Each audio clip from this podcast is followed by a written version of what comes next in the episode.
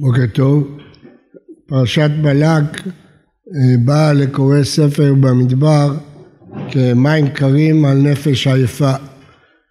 קורא ספר במדבר שקראו על המתלוננים והמתאבים ועושי העגל ומרגלים ומדברי לשון הרע על משה רבנו ועל הקדוש ברוך הוא המרידות המרובות שבתוך ישראל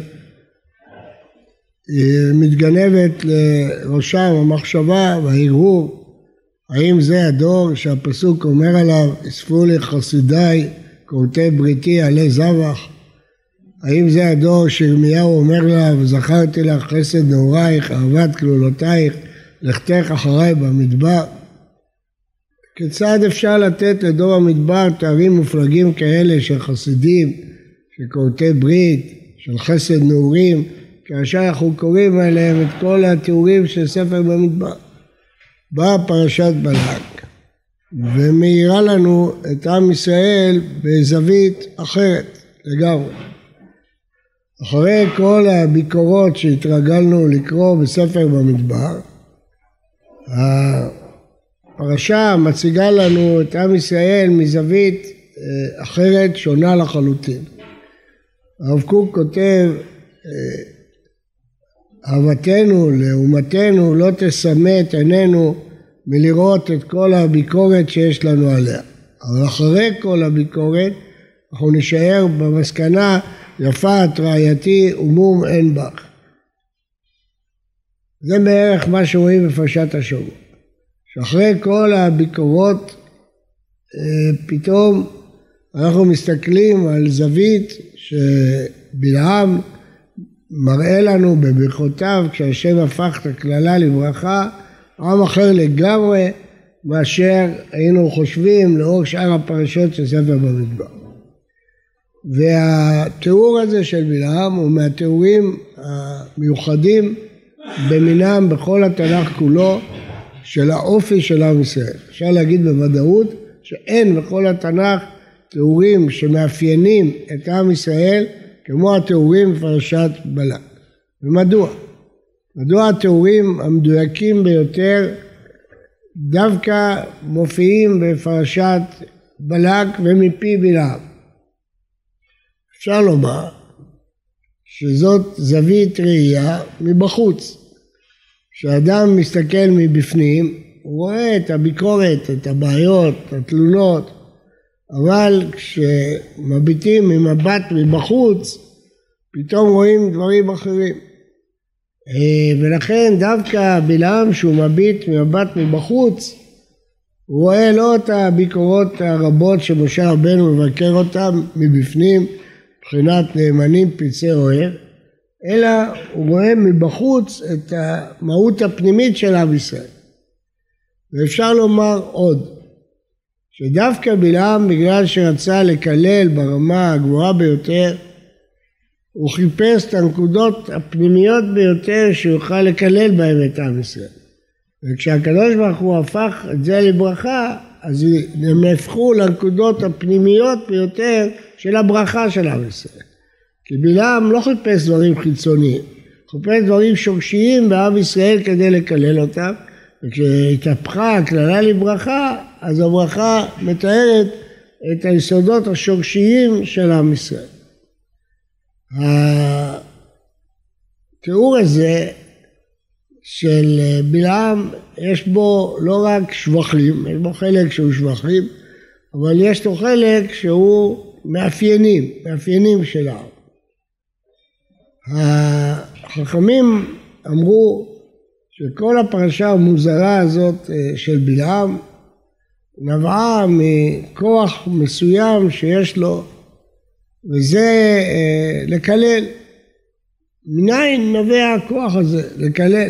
מניין בלעם הגיע לתכונה הזאת שכנראה הוא הצליח בה כי עובדה שהיו מוכנים לשלם לו כסף וזהב רב כדי לקלל, משמע שהוא הוכיח הצלחות, אחרת לא היו משלמים לו, אדם לא משלם למי שלא מראה קבלות. וחכמים אמרו שהוא הראה את הקבלות שלו במלחמת מואב מול מדיין. אז הקללות שלו עבדו, הועילו. אז מאיפה בא כוח מוזר כזה או משונה כזה שאין לנו דוגמתו בכל התנ"ך? נביא מקלל, מאיפה הכוח הזה הגיע? החכמים במסכת ברכות אומרים באמרה שלכאורה היא עוד יותר מוזרה. אומרים חכמים שהקדוש ברוך הוא זועם רגע ביום על העולם. יש רגע ביום שהקדוש ברוך הוא רואה את עובדי עבודה זרה וזועם. ובלעם היה לו את היכולת, את הידע, את הכישרון לכוון לרגע הזה. ולכן הוא היה מצליח לקלל. אבל באותם ימים הקדוש ברוך הוא לא כעס על ישראל, מה יקרוב לא כבועל, ולכן בלעם לא יכל לכוון את הרגע. מה הפירוש של המאמר הזה? מה הפירוש שהקדוש ברוך הוא זועם רגע, ומה הפירוש שבלעם ידע לכוון את הרגע? אם נתבונן בפרשה נראה שהתורה מעניקה לו תואר אה, יוצא דופן, שתום העין. שתום העין פירוש שאינו אחת פתוחה ואינו אחת עקורה. יש אומרים ששתום העין לשון סתום, יש אומרים לשון נקוב, כמו משנה בעבודה זרה, שישתום ויסתום ויגוב. יש אה, אה, פירושים שונים, אבל לפי כל הפירושים עין אחת פקוחה ועין אחת עקורה או סתומה. מדוע זה חשוב לתורה לתאר את התיאור הזה? הוא היה בעל מום, למה התורה צריכה להגיד את זה? מה זה רלוונטי? סתם כדי ללעוג לו? למה זה רלוונטי לברכות ולקללות? שתומה. נראה לי להציע לפניכם חידוש אה, שאני חושב שהוא קרוב לאמת. לאדם רגיל יש שתי עיניים. למה יש שתי עיניים? כדי שהוא יראה גם דברים שליליים וגם דברים חיוביים. אדם שמתבונן במציאות, הוא רואה, רואה דברים שליליים, הוא רואה דברים חיוביים. הוא יודע שבכל אדם יש חלקים טובים, יש חלקים פחות טובים, יש חלקים שראויים לשבח, חלקים שראויים לביקורת, לכן יש לו שתי עיניים, שהוא יוכל לראות את הכל. אבל בלעם היה שטוב עין, הייתה לו רק עין אחת. הוא היה מכוון את כל הראייה שלו לרגע שהקדוש ברוך הוא זוהר. דהיינו, רק לראיית החולשות, הפגמים. והראייה הזאת נשתו בהם, כאילו הייתה לו רק עין אחת, רק אותה עין שרואה את העולם השלילי. ולמה יש לזה משמעות? אם באמת העם או האדם שהוא מקלל אותו, יש לו גם דברים חיוביים, גם דברים שליליים. אז מה המשמעות שיש לו עין אחת שרואה רק את הדברים השליליים? יש משמעות. העולם שלנו מתנהל לא רק לפי הנתונים האמיתיים, אלא גם לפי מה שמעלים אותם. זה מה שנקרא סנגור וקטגור. הסנגור מעלה זכויות, מה זה משמעותי, אם הוא כן יעלה או לא יעלה. יש זכויות ויש חובות, מה זה משנה אם הוא מזכיר אותם או לא מזכיר אותם. למה אנחנו צריכים להזכיר זכויות של עם ישראל? ממה נפשך? אם יש להם את הזכויות, אז יש להם, אם אין להם, אין להם. מה המשמעות להזכיר? רואים שזה לא נכון. שמלכותא שמיא דרכיה כן מלכותא דערא. כמו שבית משפט בארץ יש קטגור ויש סנגור, זה משפיע. אנחנו לא אומרים מה זה משנה מה הוא אומר, זה משנה. כיוון שכשמעלים את הזכויות, יש להם משמעות. אז גם במלכות שמיים.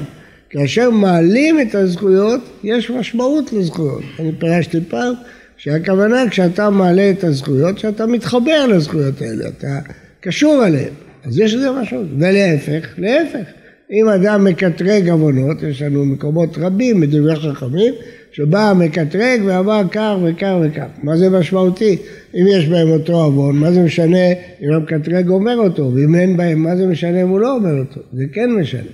כיוון שהעלאת הקטרוגים יש לה משמעות, כמו שהעלאת הזכויות יש לה משמעות. ולכן, כשבלעם מכוון לצדדים השליליים, יש לזה משמעות. למרות שבמציאות יש גם דברים חיוביים, אבל יש הבדל מה אתה מעלה, מה אתה מדגיש. כשאתה מדגיש את הדברים השליליים, אז הדברים השליליים מקבלים משקל מעבר למקום שלהם בפועל.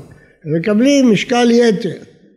וזה מה שהיה עושה בלעם. היה מחפש בכל העם שהוא רוצה לקלל את הצדדים הפגומים. ודאי שהוא ידע שיש צדדים טובים בכל העם, בכל אדם.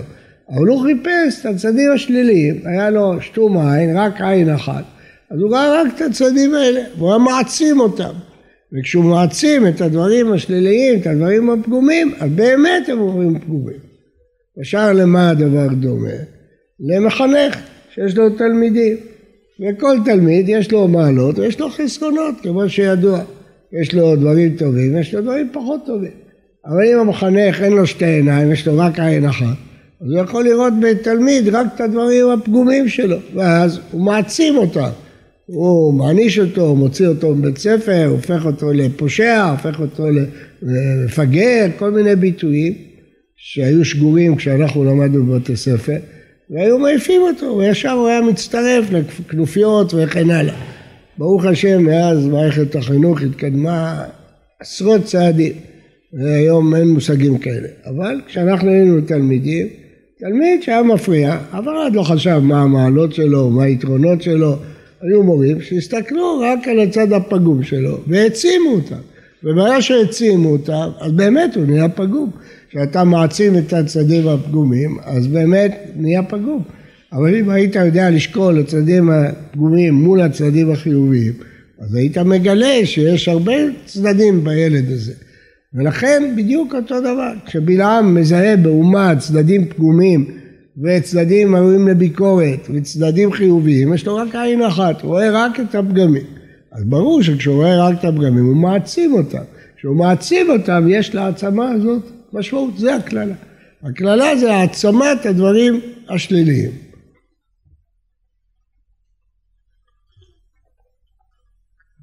ואם אנחנו צודקים בדברינו, אז זכינו לחידוש גדול. מה הפירוש שהקדוש ברוך הוא הפך את הקללה לברכה? איך הוא הפך את הקללה לברכה? איך אפשר להפוך קללה לברכה? לפי דברינו זה פשוט מאוד. הקדוש ברוך הוא הראה לו צדדים אחרים בעם ישראל. אתה מסתכל על העגל, על המרגלים, על המתאוננים, המתאבים, אבל יש עוד צדדים בעם ישראל. תלך לזווית אחרת. ולכן כל הדיונים שלו עם בלק זה באיזה הר לעמוד לראות את עם ישראל. הוא יוצא לפה והוא מביא אותו לשם. למה? כי הזווית ראייה היא משפיעה על מה שאתה רואה. אז איך הוא הפך לו את הקללה לברכה? הוא פשוט הראה לו דברים אחרים. אם נחזור לאותו מחנך שהזכרנו קודם. אם יבוא אדם ויראה לו, הילד הזה שאתה חושב שהוא פושע, שהוא אלים, שזה, בוא תראה איזה צדדים טובים, תראה כמה הוא יצירתי, כמה הוא חכם, כמה הוא שמח, יראה לו זוויות אחרות, ואז הוא יהפוך את הקללה לברכה. הקדוש ברוך הוא הראה לו, אתה מסתכל על הצדדים הפגומים בעם ישראל, שבאמת קראנו עליהם הרבה בספר במדבר, אבל בואו נראה לך דברים אחרים בעם ישראל, זוויות אחרות, וכשתראה אותם, אתה תברך, תהפוך את הקללה לברכה. כלומר, היה פה חינוך לבלעם להפוך את העין האחת שלו, שרואה רק את הצדדים השליליים, להפך, שהיא תראה רק את הצדדים החיוביים. ולכן בלק לא מבין מה קרה פה. איך עכשיו זה שתמיד ראה רק את הצדדים השליליים, רואה רק את הצדדים החיוביים. זו המהפכה שהקדוש ברוך הוא הפך את בלעם. לראות לא את הצדדים הרעים השליליים, אלא לראות את הצדדים הטובים. והדברים האלה מפורשים במשנה באבות. המשנה אומרת שרבי יוחנן זכאי אמר לגדולי תלמידיו לראות איזה דרך ישרה שיעבור לו האדם. והחכמים התחילו מונים כל אחד, ולזה הוא אומר עין טובה. מה פירוש עין טובה? ויבוא דרבי נתן עוד מוסיף עין טובה לבריות ועין טובה לשמיים. מה פירוש עין טובה? או שטוב או שרע. מה פירוש עין טובה? נביא דוגמה מאלפת לזה מיעקב אבינו. יעקב אבינו כשפרעה שואל אותו כמה ימי שני חייך, למה אתה נראה כל כך זקן?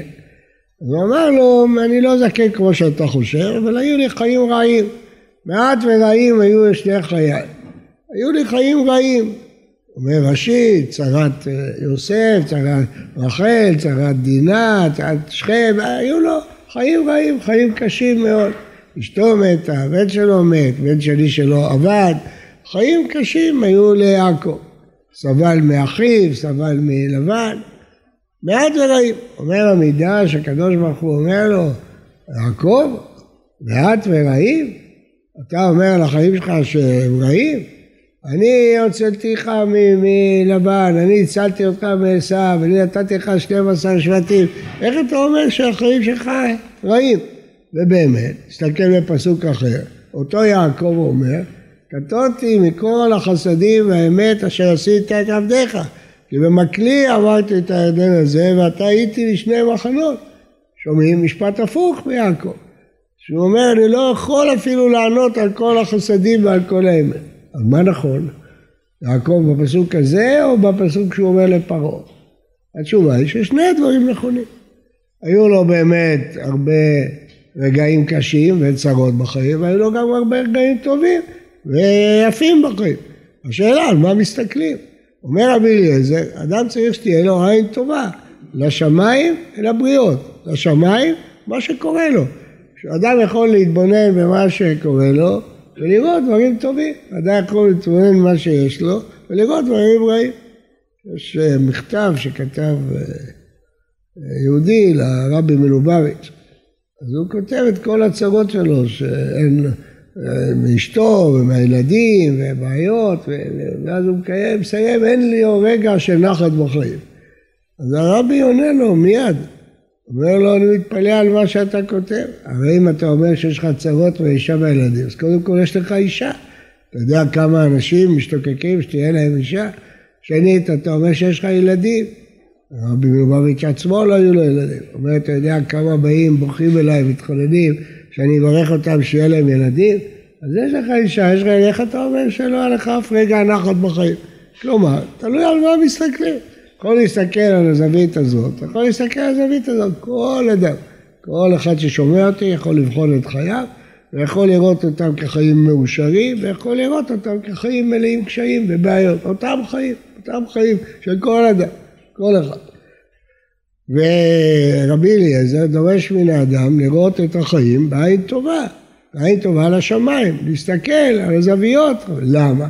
מה זה משנה? הרי המציאות היא אותה מציאות. זה משנה, כי השאלה מה אתה מעצים, כמו שאמרנו. האם אתה מעצים את הדברים השליליים, או אתה מעצים את הדברים החיוביים. זה עין טובה לשמיים, אבל יש גם עין טובה לבריות. תלוי איך אתה מסתכל על הזולת. הזולת שעומד מולך, אה, בין אם זה אשתך ובין אם זה משפחה שלך ובין אם זה אדם זר, יש לו צדדים חיוביים ויש לו צדדים שליליים, כמו שלך יש צדדים חיוביים ויש צדדים שליליים. אבל אומר, כולך יפה רעייתי ומום אין בך. אין בך בכלל צדדים שליליים. איך יכול להיות? יכול להיות.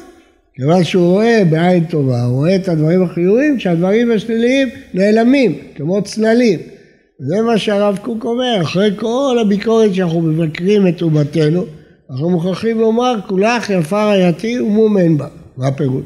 אתה אמרת עכשיו שאתה מבקר, שהעיניים שלך לא סמויות ולבקר, נכון? יש הרבה ביקורת, הרבה מאוד ביקורת, אבל זה לא מסמא את עינינו מלראות את הדברים הפנימיים המשובחים של עם ישראל, את הסגולות של עם ישראל. ואז אתה אומר, כולה כפה רעייתי ומומן בה, כמו שאדם אוהב את אשתו, הוא חושב שהיא הכי טובה בעולם, הוא לא מוצא בה שום נקודה שלילית, או אישה ובעלה. למה? כי מעצים את הדברים החיוביים, והדברים השליליים נעלמים, נהיים כמו צללים. זה מה שאומר רבי אליעזר, זה הדרך שאדם צריך לעבור לו, לבחור לו, להסתכל בעין טובה. עין טובה לשמיים כלפי מה שהקדוש ברוך הוא גזר לו בחיים, עין טובה לבריות, להסתכל על התלמידים שלו, על החברים שלו, לראות בכל אחד את הצדדים הטובים, היצירתיים, השמחים, זה לא אופטימיות מזויפת, זה דרך חיים נכונה, לראות בעין טובה, זה דרך ישרה שיבואו לאדם. ועין טובה לעם שלו, לאומה שלו, לראות אה, את הצדדים הפנימיים הגדולים של האומה שלו. וזה מה שקרה לבלעם. הוא בכל החיים הורגל לראות רק את הצד השלילי בעין אחת, ולהעצים אותם. והקדוש ברוך הוא הפך את זה לברכה בזה שהראה לו זוויות אחרות לגמרי של עם ישראל. ומה שמעניין פה שאנחנו עומדים באותו מצב, כחמש-שש פרשיות קראנו על כל הבעיות של עם ישראל, ופתאום אנחנו מגלים עם ישראל אחר. אותו מהפך שקורה לנו בראש, קרה לבלעם. הוא חשב שיש מתאוננים, מתרגלים, מתאבים, זהו, זה עם ישראל. וגם אנחנו לפעמים חושבים ככה. אבל אז באה פרשת בלעם, ואמר לנו שיש דברים אחרים לגמרי, להסתכל בהם. ואז הוא מגיע למסקנה, תמות נפשי מות ישרים, ותהיה אחריתי כמוהו, כולך כפר הייתי, ומום אין בך, הוא לא מוצא אף מום, כיוון שהוא מסתכל מזווית אחרת. זאת הדרך הישרה שיעבור לו האדם. ואם ישאל אדם כמה אחוז הוא צריך להסתכל על הדברים הטובים וכמה הדברים הרעים. יש לי תשובה מדויקת. כמה? כתוב בגמרא בברכות שהקדוש ברוך הוא זועם על העולם, רגע, העולם מלא חטאים, מלא עוונות, מלא פגמים, אבל הקדוש ברוך הוא מסתכל 24 שעות פחות רגע רק על הדברים הטובים. כמה אנשים פיתחו את העולם, כמה ייפו אותו, כמה המציאו המצאות טובות, וכמה הגדילו את הבריאות ואת הכלכלה, הוא מסתכל על הדברים הטובים. רגע אחד הוא מסתכל על החטאים. כמה זה רגע יחסית ל-24 שעות. רגע, הגמרא אומרת כממרא, זאת אומרת שתי שניות, כמה זמן שלוקח לקחת רגע. אז תעשו שתי שניות יחסית ל-24 שעות. כיוון שאדם צריך ללכת בדרכי השם, אז זה, זה הדרך שהוא צריך לבחור בו. היחסיות הזאת, אני לא יודע לעשות את זה מהר, אתם תעשו את זה, כמה שניות מול 24 שעות. זה היחס שצריך להיות בין הזווית הביקורתית לבין הזווית שרואה בעין טובה, אם אדם רוצה לבחור לו את אה, דרך ישרה שרבי אליעזר הציע לו, ללכת בדרכי השם ולהסתכל בעין טובה. שבת שלום ומבורך.